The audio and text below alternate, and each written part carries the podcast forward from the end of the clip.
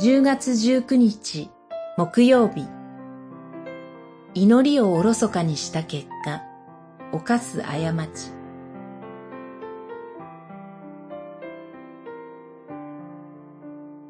イザヤ書39章。王宮にあるもの、あなたの先祖が今日まで蓄えてきたものが、ことごとくバビロンに運び去られ、何も残らなくなる日が来る、と主は言われる。39章6節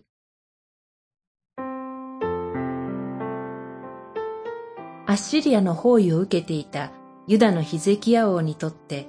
アッシリアに対抗しうるバビロンの王からの見舞いはとても心強いことでした。バビロンの王の使者から手紙と贈り物を受け取ったとき、ヒゼキヤ王は宝物庫、武器庫、倉庫にある一切のものを死者に見せてしまいました。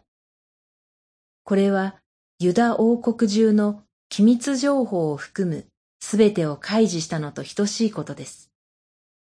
ヒゼキヤ王がすべてを開示したのは、バビロンとの同盟関係構築を期待したからでありましょう。しかし、イザヤの予言によれば、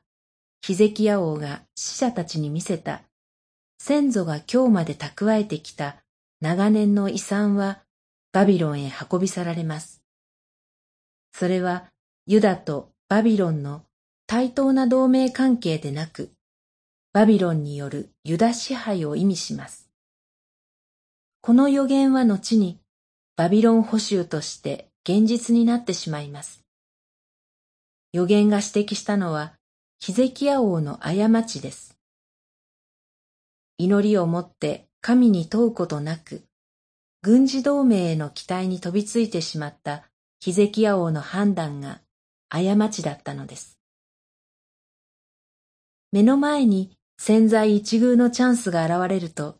私たちは往々にして欲に目がくらみます。しかし、安易に飛びつく前に、それが主の御心にかなうか祈りつつ吟味しましょう。すべてを支配し、主の民を導かれる主を信頼し、導きが与えられるのを待ちましょう。祈り。チャンスに飛びつかず、